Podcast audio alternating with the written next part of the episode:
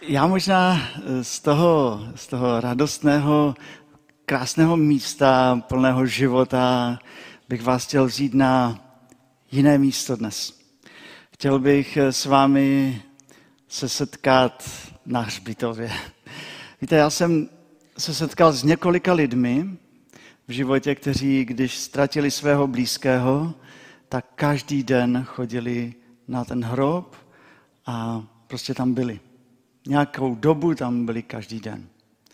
A někteří, o některých vím, že tam i vyznávali svoje hříchy a prosili o odpuštění a bylo pozdě. Ale oni to potřebovali říct, nějak to ze sebe dostat. A když jste vy byli naposledy na Hřbitově?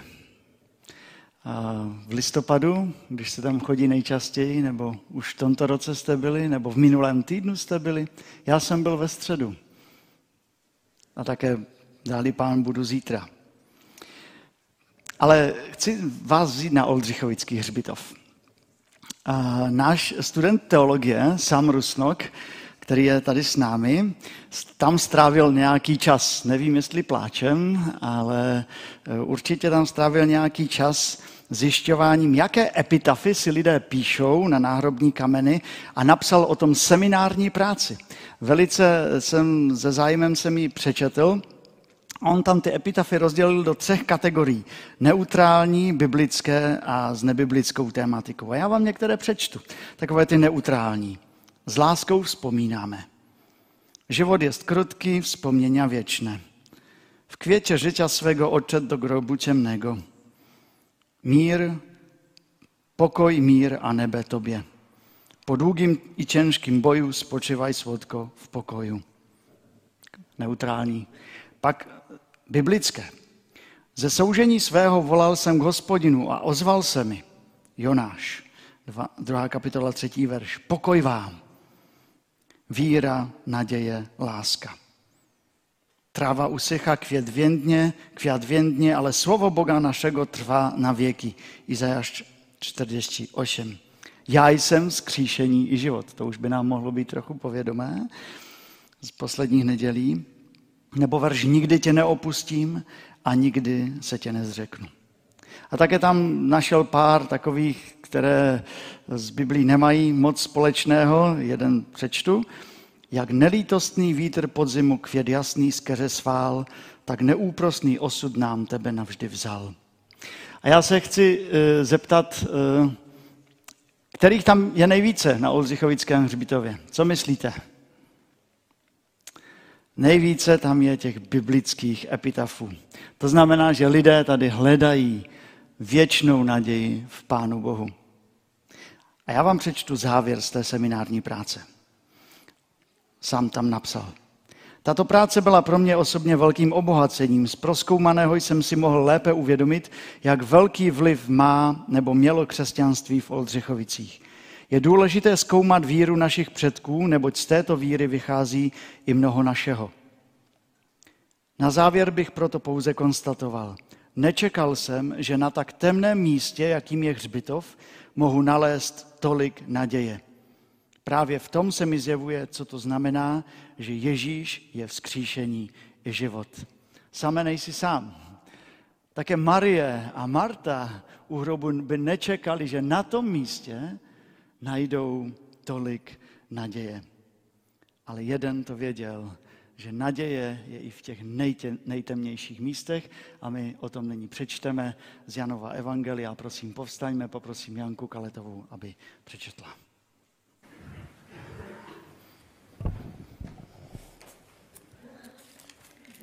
Janovo evangelium 11.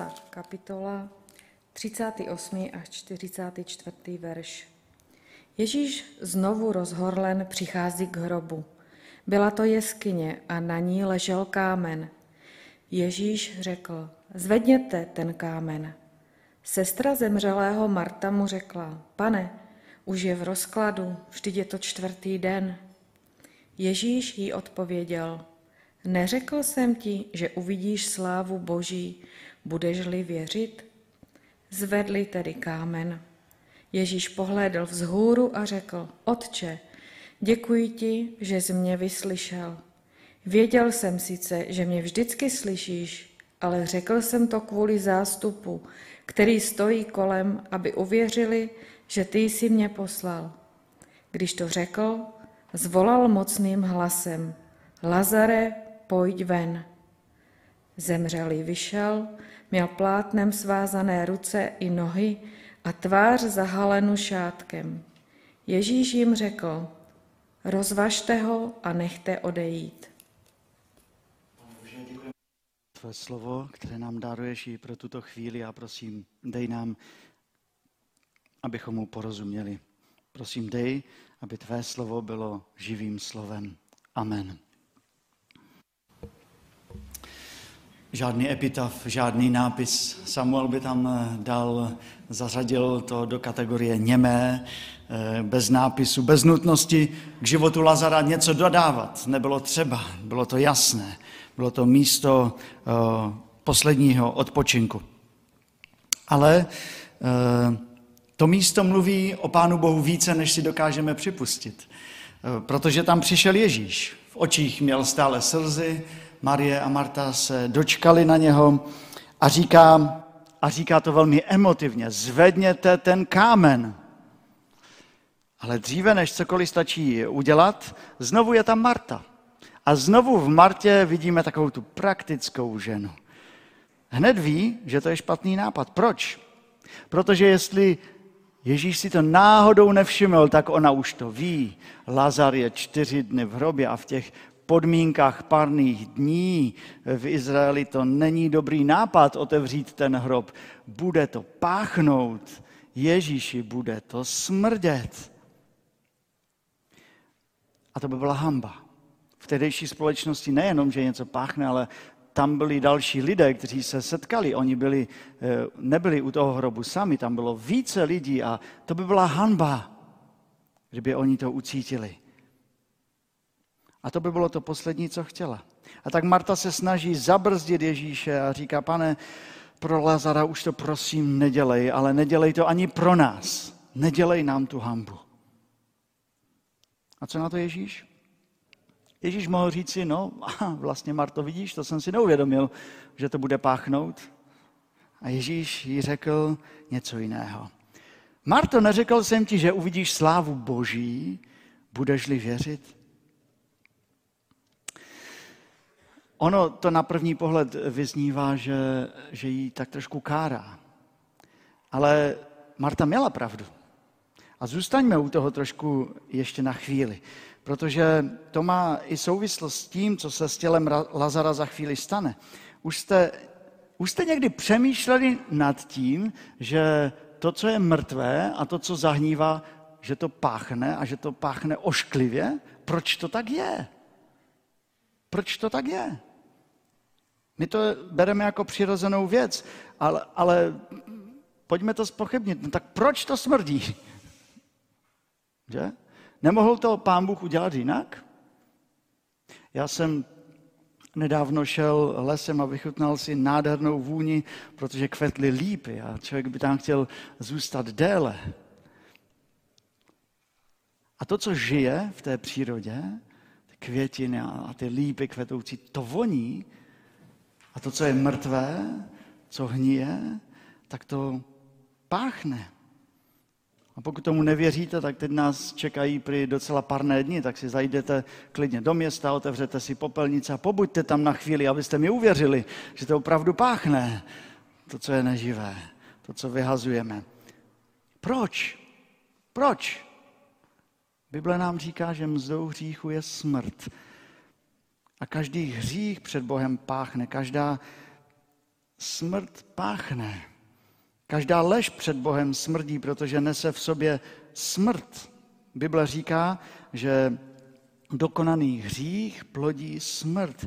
Páchne tak, že se ho bojíme. Bůh to mohl udělat jinak. Bůh to mohl udělat tak, že to, co bude hnít, tak bude krásně vonět. Ale neudělal to tak. Je to poselství pro nás, abychom viděli, že smrt zapáchá, že hřích není nic voňavého, ale že také smrdí před Bohem a že to není věc, ke které člověk tíhne v konečném důsledku. My tíhneme k životu. Můžeme říct, smrt smrdí a to není něco, po čem skutečně toužíme. A tak Ježíš řekl, odvalte ten kámeň. No klidně to můžete pocítit trošku, že to nevoní, opravdu to nebude vonět. Ale odvalte ten kámen, já vám ukážu lepší cestu.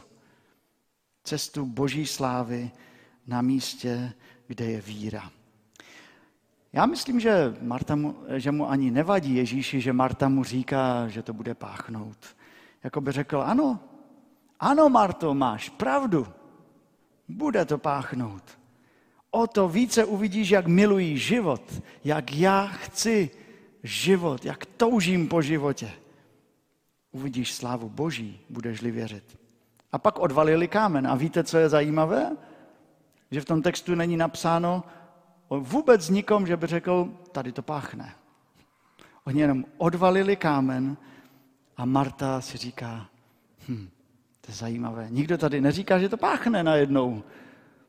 To nám říká, že Ježíš Kristus má poslední slovo nad naším životem, ale i nad naší smrtí.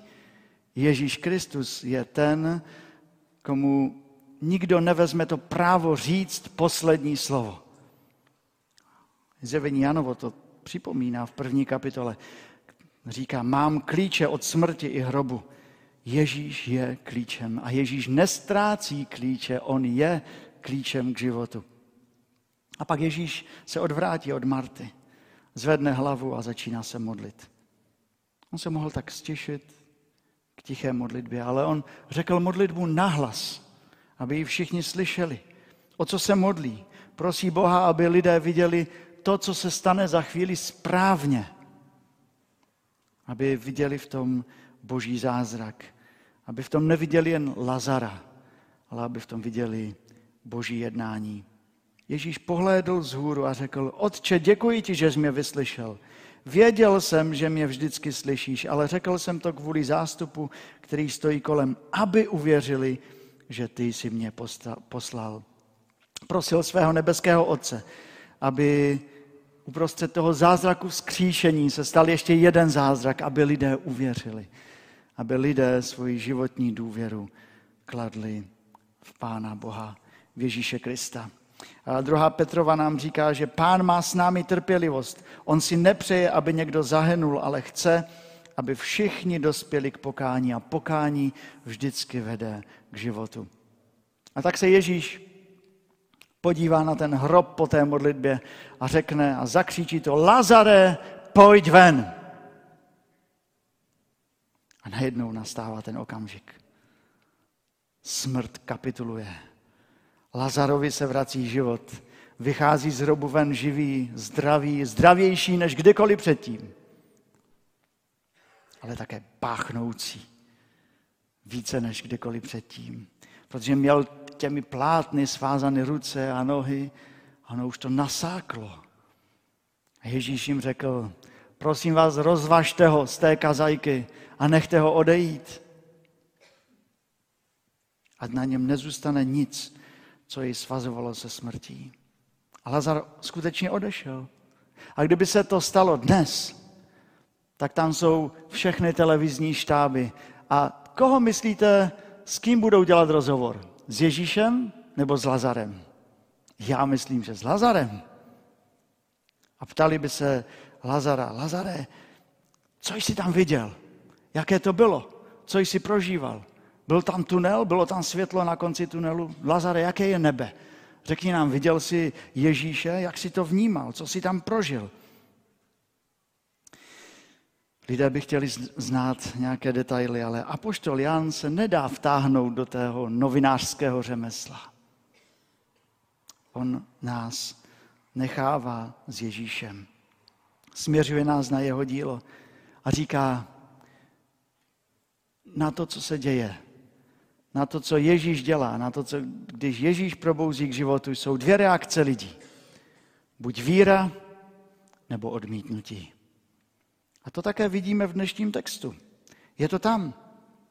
Mnozí z Židů, kteří přišli k Marii a viděli, co Ježíš učinil, uvěřili v něho.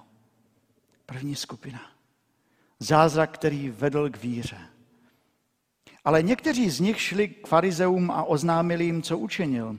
Velekněží a farizeové svolali radu a řekli, co si počneme, ten člověk činí mnoha znamení. Když proti němu ne- nezakročíme, všichni v něj uvěří a přijdou římané a odejmou nám toto svaté místo a národ. A Kajfáš řekl, je pro vás lépe, aby jeden člověk zemřel za lid, než aby zahynul celý národ. To řekl jako proroctví. Pro jedné, pro jednu skupinu lidí Ježíš se stal zdrojem té nejkrásnější víry a jistoty v životě. Pro druhou skupinu lidí Ježíš se stal ohrožením. Ohrožením svých vlastních plánů. A my se dnes ptáme, do které skupiny patříš ty. Je Ježíš ten, ve kterém nacházíme život, víru, nebo ten, který nás vyrušuje z našich vlastních plánů a tak je lepší las, radši ho umlčet. Můžeme si myslet, cokoliv chceme. Můžeme najít jakoukoliv výmluvu, ale Ježíš zkřísil Lazara k životu. Kdyby nebylo Ježíše, Lazar je v hrobě. Ne další čtyři dny, ale 400, 4 tisíce, možná už 40 tisíc dnů. Tento příběh není jen o vzkříšení. Tento příběh je také o smrti, o realitě smrti. O tom, že smrt je něco definitivního tady na zemi. A žádný člověk si s tím neporadí. Drazí, já v církvi sloužím 21 let. A za 21 let mě nikdo nepoprosil, abych vzkřísil někoho k životu. Nikdo. Proč? Protože my, lidé, víme, že to není v naší moci. Jak můžeme lidé, kteří jsou smrtelní, přivést někoho k životu? To není možné. My jsme smrti poddáni. My se učíme smrt přijmout. Musíme se učit se smrtí žít. My se musíme učit připravit na vlastní smrt. Nejsme tady věční a dokonce musíme také vědět, že i když jsme plní života, něco v nás je bez božího zásahu mrtvé, bezmocné.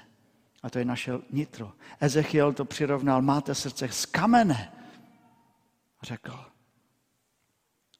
Kámen, to je opravdu synonymum něčeho mrtvého, studeného, něčeho tvrdého, co se nepohne.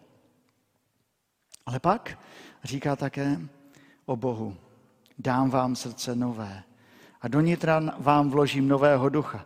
Odstraním z vašeho těla srdce kamenné a dám vám srdce z masa. A to je zázrak.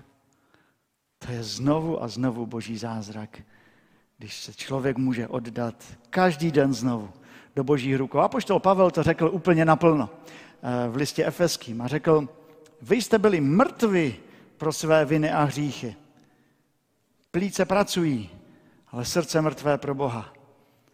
Byli jste mrtví pro své viny a hříchy, v nich jste dříve žili podle běhu tohoto světa, poslušní vládce nadzemských mocí, ducha působícího dosud v těch, kteří vzdorují Bohu. I my všichni jsme k ním kdysi patřili. Ale Bůh, bohatý v milosrdenství, z velké lásky, již si nás zamiloval, probudil nás k životu spolu s Kristem. Bůh stále probouzí, Bůh stále dnes znovu a znovu dělá tento zázrak. Je to nezasloužené. Co člověk může udělat, mrtvý člověk, aby vstal k životu? Co, co může mrtvý člověk udělat? No nic nemůže udělat. Absolutně nic. To jediné, co kolem sebe mrtvý člověk šíří, je zápach. Člověk je omezený, člověk nemůže. Jedině Bůh může proměnit srdce, jedině Bůh a v božím díle můžeme věřit. Můžeme mít naději. Bůh probouzí k životu skrze Krista. My jsme včera večer s dětmi četli z takové rodinné Bible, jako každý večer a včera nám začaly Vánoce, protože nám znovu začínal takový ten příběh vánoční a četli jsme o zvěstování Marii, když tam přišel ten eh, anděl Gabriel k Marii a co jí řekl Marii? Pamatujete si? Vím, že do Vánoc ještě máme pár měsíců, ale pamatujete si z minulých Vánoc? On jí řekl, pro Boha není nic nemožného. Nic nemožného. Dokonce mrtvou duši může probudit k životu. A tak dnes můžeme říct, Lazar žije. Ne protože ho Ježíš eh, vzkřísil z hrobu, vzkřísil ho, ale Lazar určitě zemřel. To víme se stoprocentní jistotou.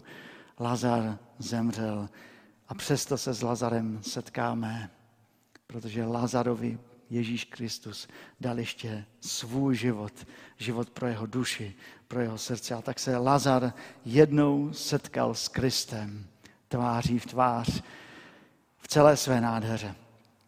A to, co se prolíná v celém tom příběhu Lazara, je klíčové slovo víra. A klíčová otázka, věříš tomu? A tak bych chtěl dnešní kázání vás zasypat otázkami, přiznám se. Protože ta otázka je v tom dnešním textu. Já jsem nedávno slyšel člověka, který v životě už něco prožil. A když jsme seděli, tak on mi řekl, já jsem zjistil, že Bůh v mém životě nebyl nikdy na prvním místě. Jinak řečeno, zjistil jsem, že jsem v Boha nikdy opravdově nesložil důvěru svého života. A to bylo dobré zjištění, protože s tím lze něco udělat. A stejná palčivá a velice osobní otázka je dnes s námi. Věříš tomu? Věříš tomu, že člověk bez Boha je mrtvý? Duchovně mrtvý. Věříš tomu, že hřích přináší smrt na celou věčnost? Věříš tomu, že hřích přináší oddělení od Boha? Věříš tomu, že život bez božího zásahu je životem bez šance? Věříš tomu, že život bez Boha je životem zapáchajícím? Věříš tomu, že život bez Boha je životem z hrobu do hrobu, ze smrti do smrti? Věříš tomu, že sám se v životě nezachráníš? Vedoucí mládeže dal na, na mládežový Facebook takovou, takový krásný obrázek, taky z Afriky, možná, že Samuel to bude znát, eh, opička, která je v blátě a která se tam tahá za vlasy, já jsem to znám už z mého dětství, protože se chce z toho bláta dostat. Podaří se jí to? No nepodaří se jí to. Věříš tomu, že se sám v životě nezachráníš? Věříš tomu, že se sám z bláta hříchu nedostaneš? Mnoho lidí dnes tomu nevěří a snaží se sami. Ale také věříš, že Bůh stojí u věcí, které jsou pohřbeny a páchnou a volá. Věříš, že Bůh tě může přivést k životu. Věříš tomu, že Bůh už přivedl tě k životu skrze Krista. Potom ale také platí, že náš život v Kristu roste jen tak, že něco umrtvujeme. Umrtvujte své pozemské sklony, říká Bible. Bůh nás volá. Věříš ve věčný život? Věříš v to, co vyznáváme v třetím článku apoštolského vyznání víry? Věřím v Ducha Svatého, svatou církev obecnou, společenství svatých, hříchů odpuštění, těla z mrtvých vzkříšení a život věčný. Dokážeš k tomu říct amen? Věříš tomu, že budeš žít věčně a že jedinou cestou, pravdou a životem je Kristus? Věříš tomu? Čemu věříš? Komu věříš? Kdo chceš, aby stál jako poslední nad tvým hrobem? Člověk, věci, umělá inteligence, Bůh. Jedna z nejlepších lyžařek světa, která už skončila svoji kariéru, tento týden řekla, pochovejte mě se všemi mými trofejemi. A, a lidé e, tam také, a je jich hodně, hodně, a lidé si z ní dělali na internetu legraci a, řekne, a, a psali, jo, ale kam se do té rakve potom vlezeš ty? Budou jen samé trofeje. Nad našimi e, životy nemusí zůstat jen lidské nějaké trofeje, vzpomínek. Nad našimi životy mohou zůstat výroky, které zvěstují život. Silná vyznání života uprostřed smrti. A já dneska skončím jedním takovým vyznáním. Je to vyznání Joba. Já vím, že můj vykupitel je živ a jako poslední se postaví nad prachem. Já vím, já věřím tomu. Já vím jistě, že můj vykupitel je živ a jako poslední se postaví nad prachem. Věříš tomu? Pane Bože, děkujeme ti za to, že jsi zbudil k životu Lazara a probouzíš také nás, když jsme duchovně mrtví. Co můžeme pro to udělat? Jen slyšet tvůj hlas a oddat se v životě tobě. Pane, je tolik věcí, kterým v životě věříme. Ale prosím, dej, aby ta naše životní víra spočinula v tobě. Prosíme tě o to, aby si nás vedl. Prosíme tě o to, abychom také my došli na místo, kde víme, že je konec. Kde víme, že jestli ty neuděláš zázrak, jestli ty nevzbudíš k životu, tak to nemůže udělat někdo jiný. Ale ty jsi to udělal pro, pro, pro Lazara, ty jsi sám stal z mrtvých, ty jsi vítězem nad smrtí, nad hrobem. A tak tě prosím o to, abych sem, abychom se tě v životě drželi od počátku až do cíle. Amen.